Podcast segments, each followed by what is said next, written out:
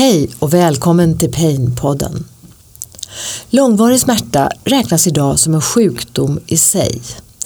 Men till skillnad från den akuta smärtan så har vi inte många läkemedel som fungerar på den långvariga smärtan. I U S A har man idag ett oerhört stort problem med personer som på grund av långvarig smärta blivit läkemedelsberoende av vården. Man räknar att över fyrahundratusen människor har dött de senaste tjugo åren till följd av förskrivna opioider.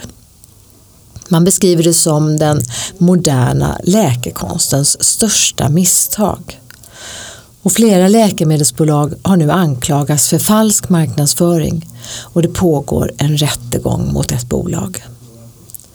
I Sverige har den här katastrofen inte varit lika allvarlig, men vi har under nittiotalet sett allt fler personer som blivit beroende av smärtstillande läkemedel förskrivna av oss i vården.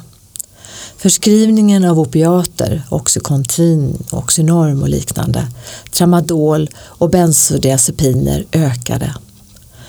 På grund av det här tog Region Västmanland under tjugosjutton ett initiativ för att minska risken att utveckla ett vårdorsakat läkemedelsberoende samt att förbättra omhändertagandet av de patienter som fastnat i ett vårdorsakat läkemedelsberoende.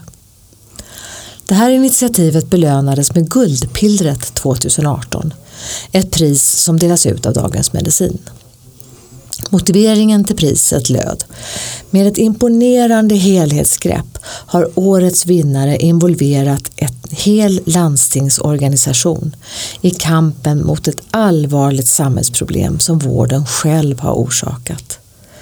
Det nya gränsöverskridande arbetssättet banar ny väg för hur man på bred front kan agera för att minska läkemedelsberoende till gagn för många utsatta patienter och har redan genererat mätbara resultat.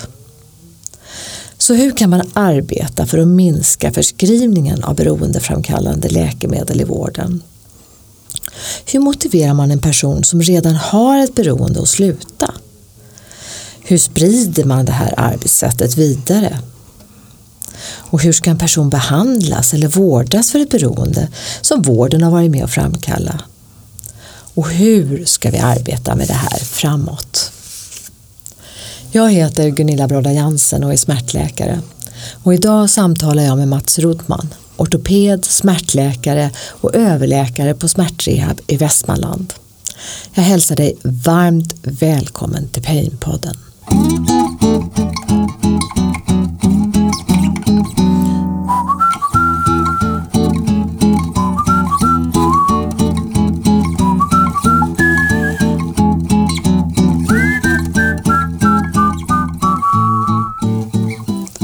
Välkommen Mats. Jag har kort beskrivit dig, men jag tänker du får nog utveckla lite grann vad du gör, för du är inte bara ortoped och smärtläkare. Precis, tack för att jag fick komma hit.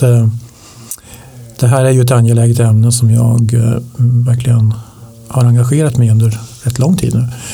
Att jag gör det beror på att jag som ortoped hade då som uppgift att operera. Jag var ryggkirurg tidigare och kom ganska snart på att utav alla de patienter jag mötte på mottagningen, så att det var hundra, så kunde jag kanske i slutändan utav dem välja ut tjugo och kanske femton utav dem blev opererade med ett bra resultat. Så att jag fick alltså lämna ett antal patienter och funderade då på, det här var på nittiotalet, vad hände med de patienterna? Så det var faktiskt jag och kuratorn där som tog ett initiativ till att vi borde göra någonting för de här patienterna, för ortopedkliniken var då i Västmanland liksom slutstationen, sen fanns det inget annat.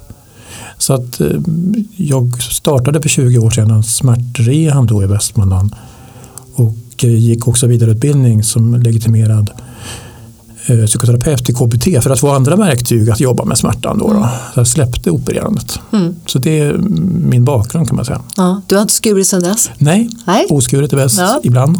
Se där, Men det kan se där. väldigt bra ja. också operera faktiskt. Och du jobbar kvar? Du var verksamhetschef under många år? Ja, jag är verksamhetschef ja. nu, men nu är jag, jobbar jag på läkemedelskommittén med just den här processen iatrogent beroende som ett uppdrag. Och, iatrogent, det vill säga vi i vården har vi i vården förorsakat det. Beroende. Ja. Ja, vi ska prata jättemycket om det.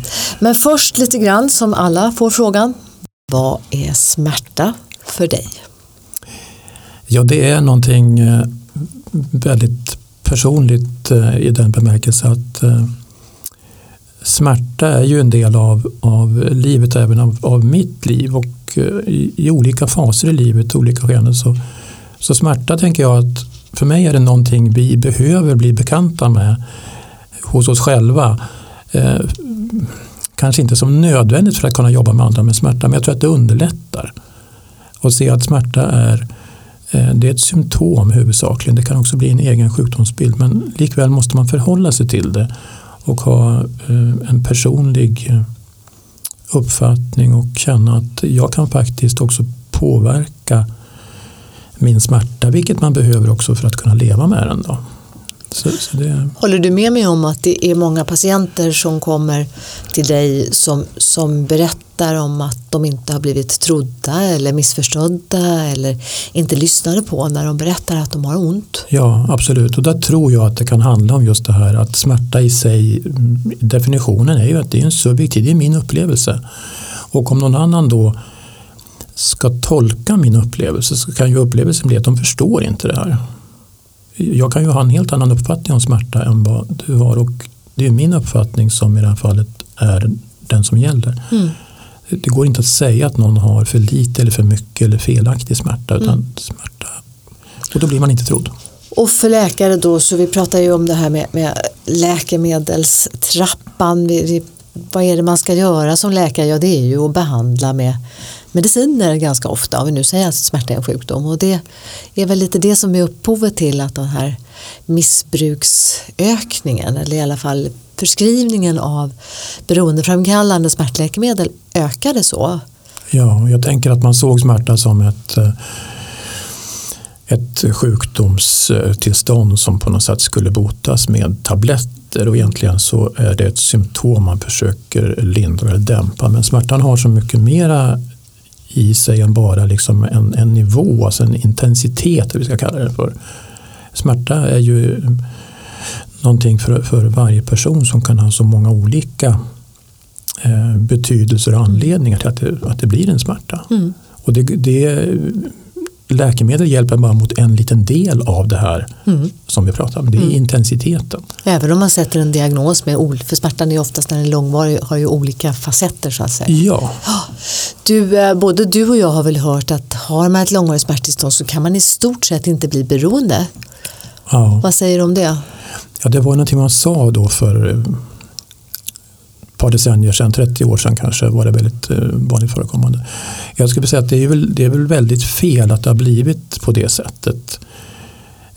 Jag tror att det handlar mycket om att vi överförde någon sorts smärtkunskaper ifrån områden där man behandlade till exempel cancersmärta, andra typer av smärta, och där är det naturligtvis andra förhållningssätt, och framförallt för att man ger då smärta för att lindra och skapat så drägligt liv som möjligt. Mm. Men den smärtan vi pratar om är ju en smärta som man lever med, och den är vad vi kallar för godartad, det vill säga inte, inte cancer då. då. Nej. Och, och där det är klart man blir beroende av de här läkemedlen. Mm. Det finns ju många olika läkemedel, men det, jag tycker att många av de läkemedel som man från början sa att nu har vi hittat ett läkemedel ja.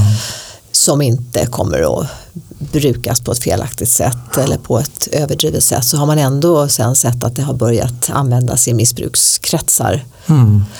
Du, och sen tycker jag, jag vet inte om du håller med, att, att när man träffar patienter som man har förskrivit morfingruppens läkemedel eller tramadol eller också för den delen de här antiepileptiska, när man börjar och, och tänka på att det här är en överförskrivning så, mm. så blir det sån dålig stämning, ska jag inte säga, men det blir så att man börjar misstro varandra på något sätt. Ja. Håller du med om det? Ja, och här tror jag att det är här som, som man i den sjukvårdande rollen kan få problem. Därför att på ett, på ett tänkande plan så är det ju inte så mycket man behöver fundera över. I ett, som när vi sitter och resonerar här, du och jag, så kan vi ha en uppfattning. Men det är ju inte där vi möter våra patienter.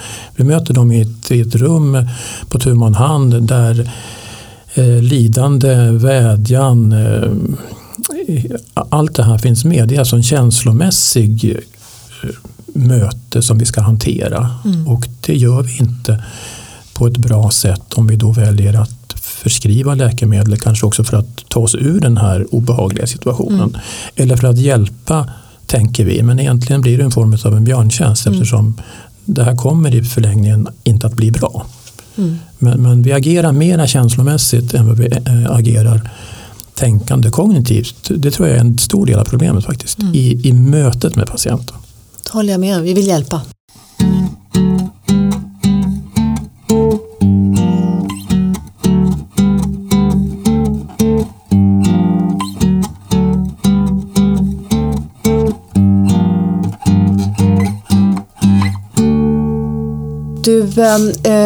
Du kan väl bara berätta, ni fick det här priset för ganska bara några år sedan, tjugo arton, men arbetet fram till det här, för ni fick ju regioner med er, det är väl det som är framgångsfaktorn, så det inte bara bygger på eldsjälstänket. Nej, och det var väl det som var den stora skillnaden då, att jag har jobbat själv tidigare med det här och insett problem med det här, jobbat med kollegor som har jobbat med det här, och intentionen var densamma. Man har insett att det här behöver göra någonting åt. Men, men så fort den här eldsjälen slutar eller tröttnar, så, så faller också arbetet. Här blev det skillnad när regionen kan, kan stå bakom en, en, en instruktion och vägledning som faktiskt ska gälla då för alla som jobbar i regionen. Och det har varit ett väldigt stöd i det här.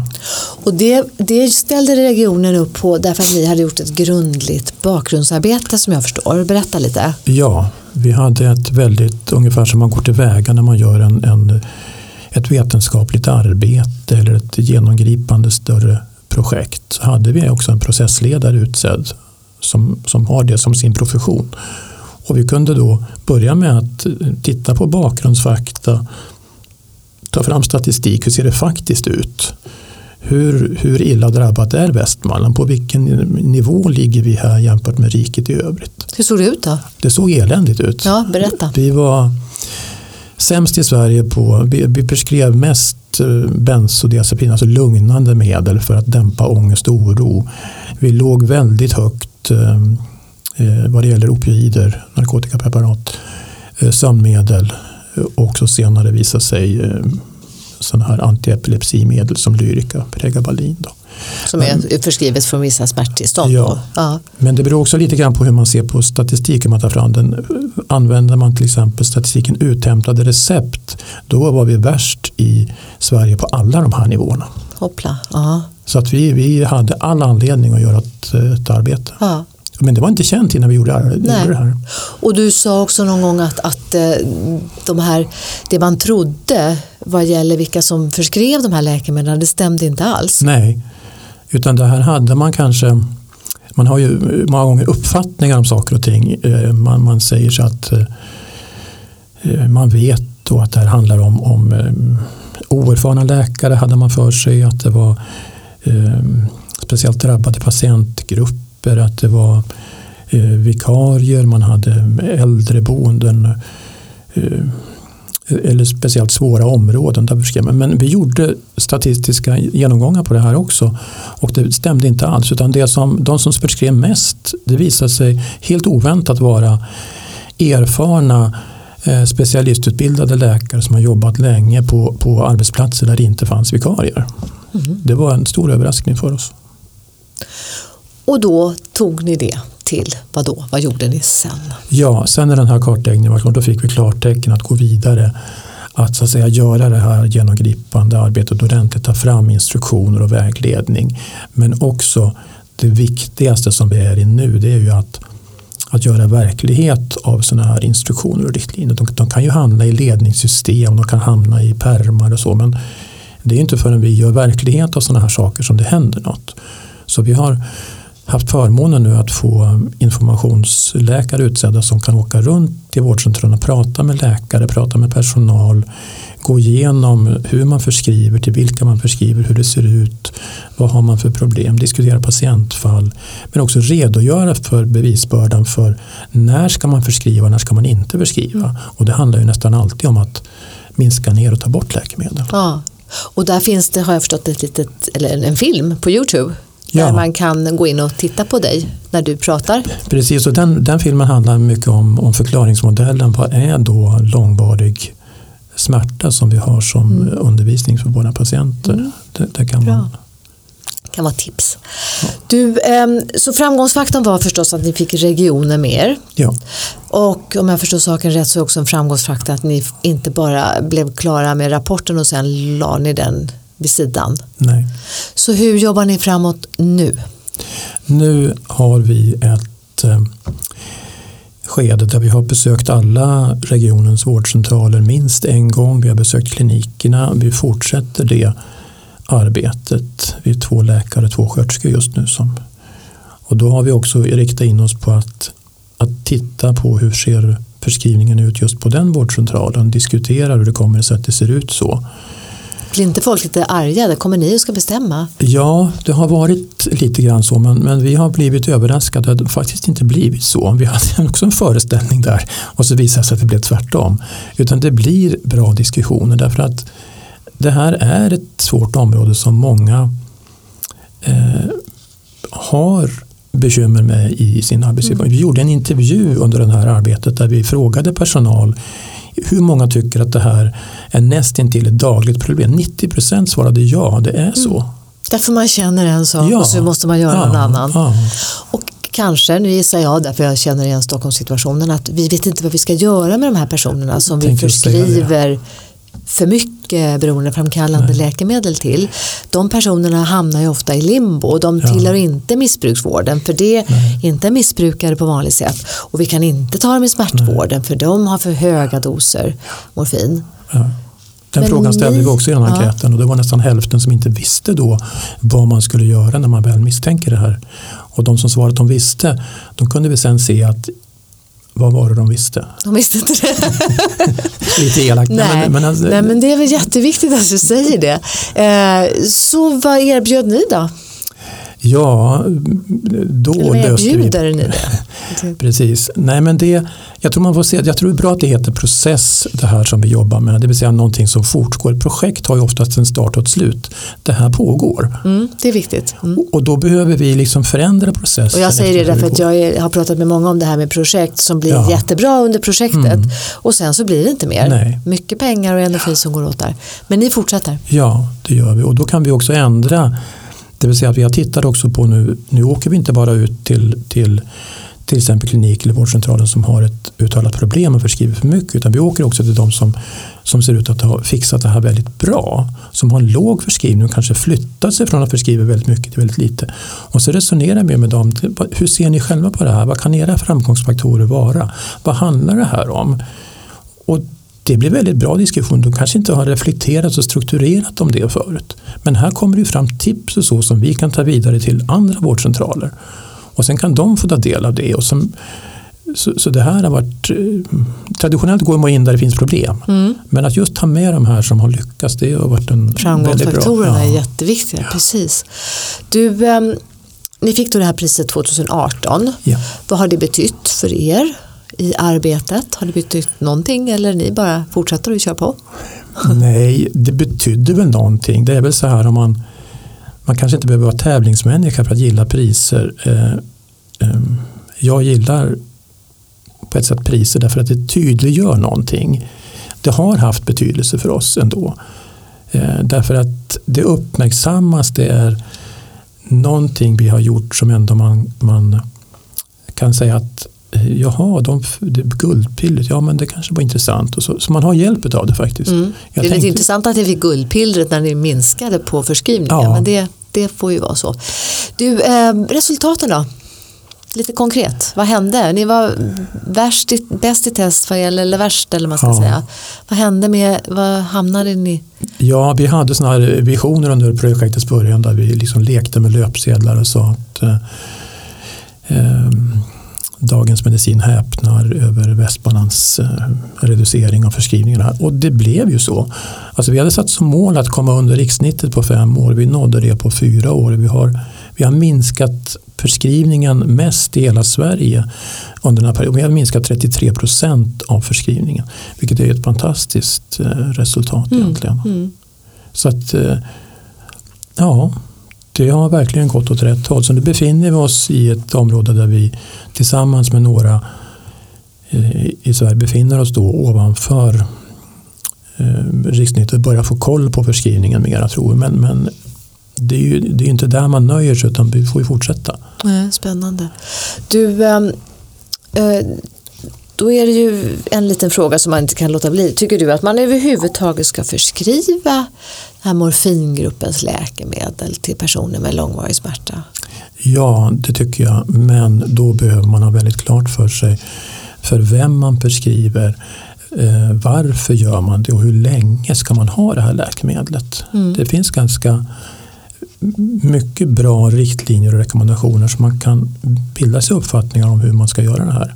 För det är inte farligt, brukar vi säga, att sätta in det här. Det är farligt att, att glömma bort att sätta ut det. För det är ju så med nästan alla smärtläkemedel, ja, tycker jag, när de kommer till oss som smärtspecialister, att personen vet inte riktigt när och hur och varför de Nej. fick det, och så står de på någon dos som är ja.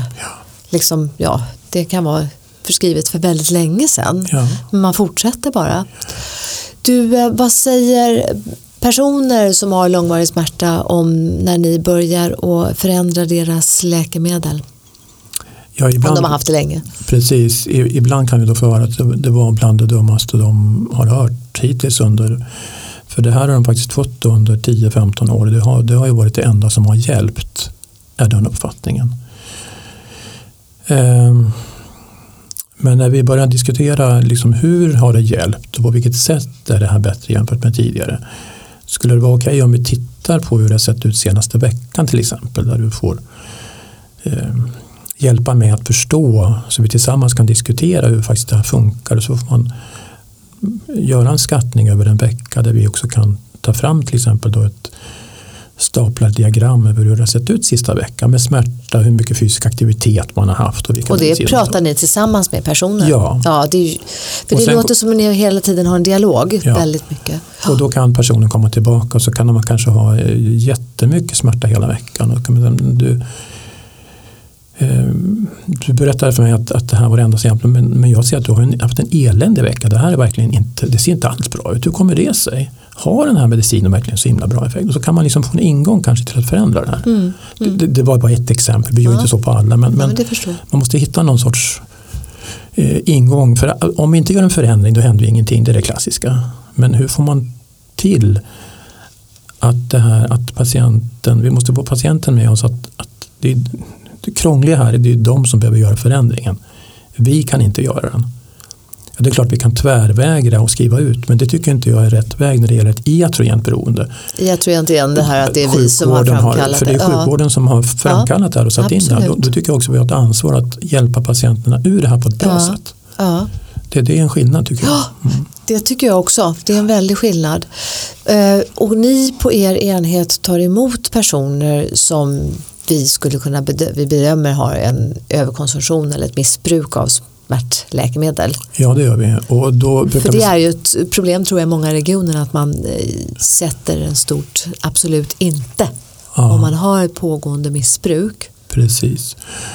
Och då, det som vi använder är att man har ett, ett bruk av substanser, substansbruk som inte liksom längre är till nytta för en, och mm. att man Man behöver få hjälp med det här då. Mm, mm. Och då så ska det också finnas förutsättningar för att man, man eh, kan göra en förändring i livet. Man kan gå in i en, i en rehabiliteringsprocess efter det. För, vi, för det som vi upptäckte är att man, man kan inte med någon fördel gå in i en rehabilitering som handlar om till exempel K B T, eh, psykoterapi, samtal eller fysioterapi, därför att om man har för mycket opioider, då är hjärnan så pass påverkad så att mm.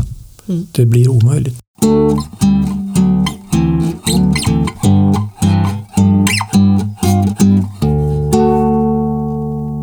En sak som du pratar om och som är viktigt, vi pratar om Sitodon-huvudvärk, att man faktiskt kan få ja. ont i huvudet av, av till exempel Sitodon eller den grupp, morfingruppens läkemedel. Ja.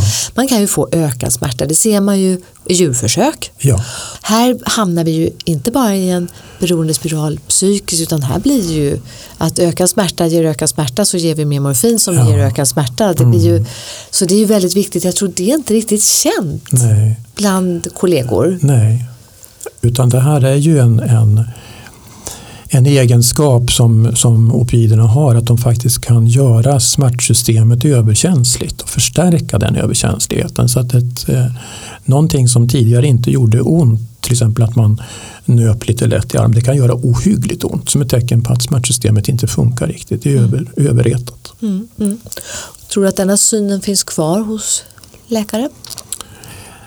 Du menar man är medveten, medveten att man, om att det kan åstadkomma? Nej, att man faktiskt ökar och ökar och ökar ja, opioiderna utan att veta vad, vad, att det finns en morfininducerad, eller att morfin har gjort att smärtan ökar. Ja, det finns tyvärr kvar, och jag tror att man tillämpar det som man kallar också för, för att man byter då morfinpreparat mm. ibland för att börja om då med en ny sån här opioid där man inte uppnått den här överkänsligheten. Mm. Men egentligen så... så det blir ingen skillnad, man Nej. bara börjar om så att säga. Ja.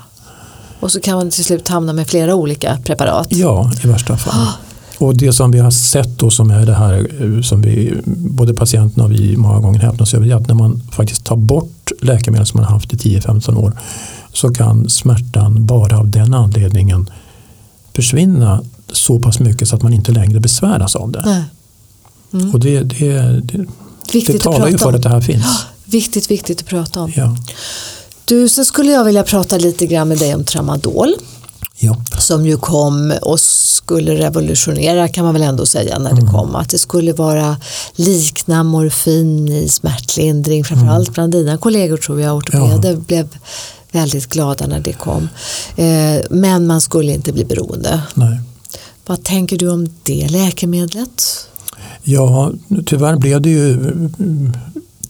På samma sätt med det förstås, att det har visat sig att det vara inte alls mindre beroendeframkallande än andra läkemedel. Det kan till och med för unga hjärnor vara ännu mer, och unga menar jag personer från tonår upp i trettioårsåldern, där hjärnan är jättemottaglig för just opioider.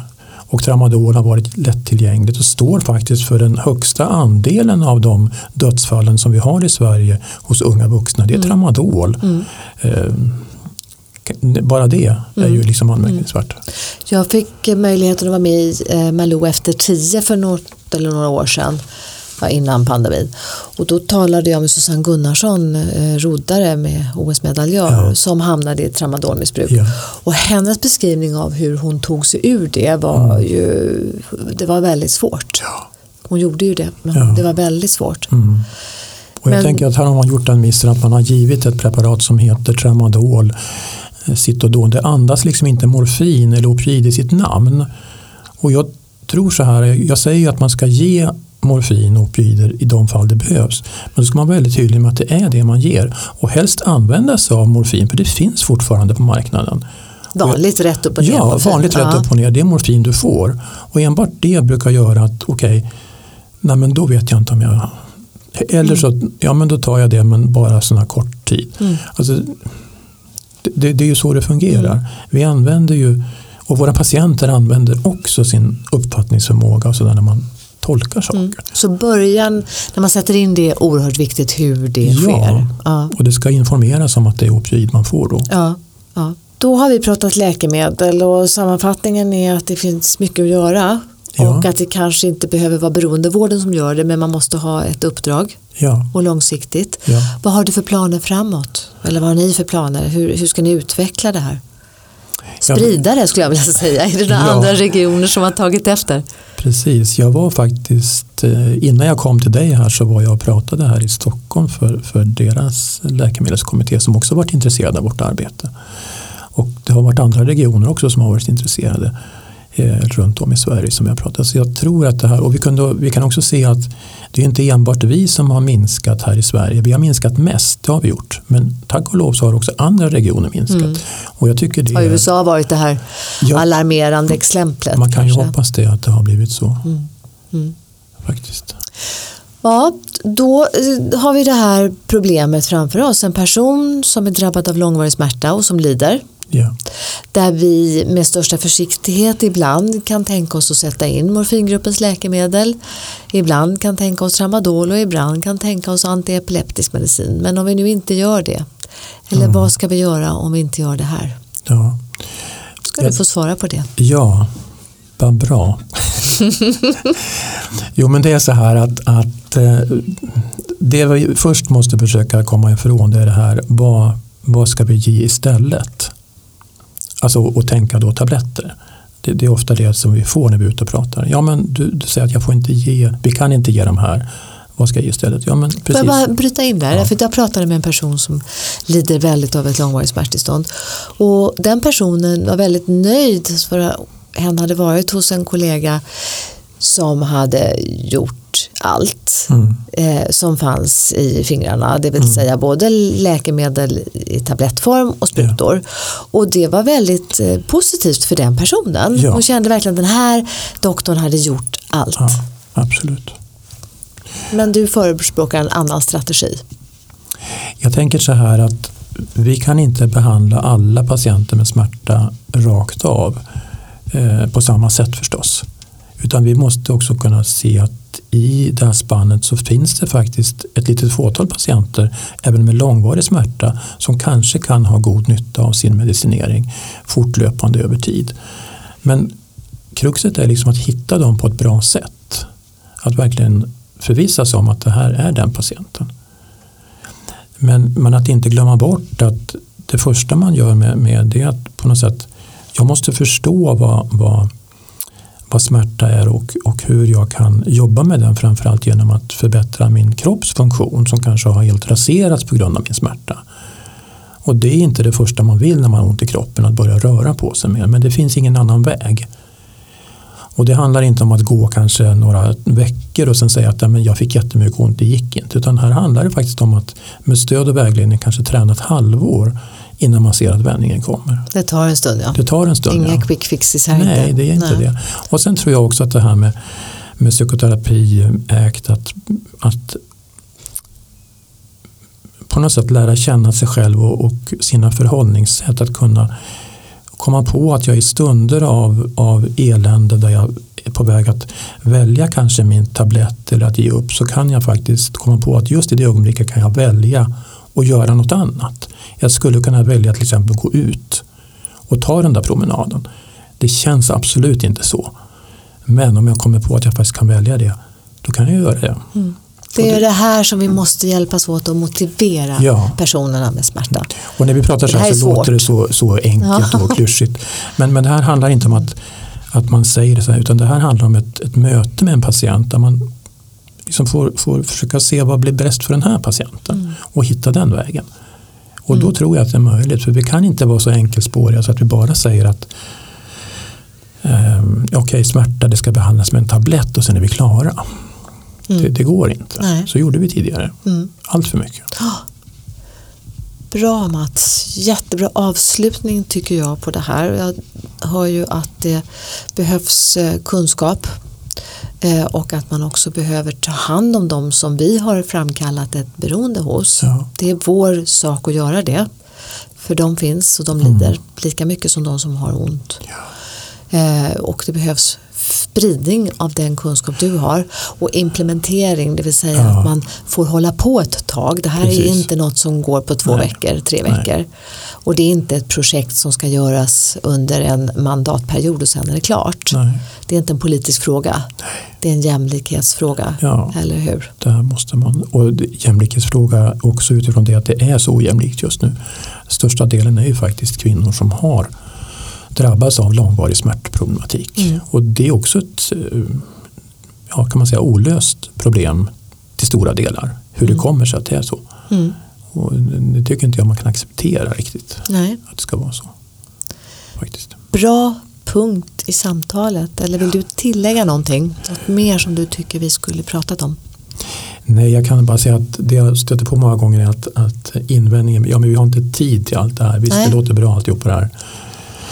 Och då brukar jag säga att ja, men det är inte tid. Säg att du fick två timmar på dig och saknar kunskap. Det är två bortkastade timmar. Mm.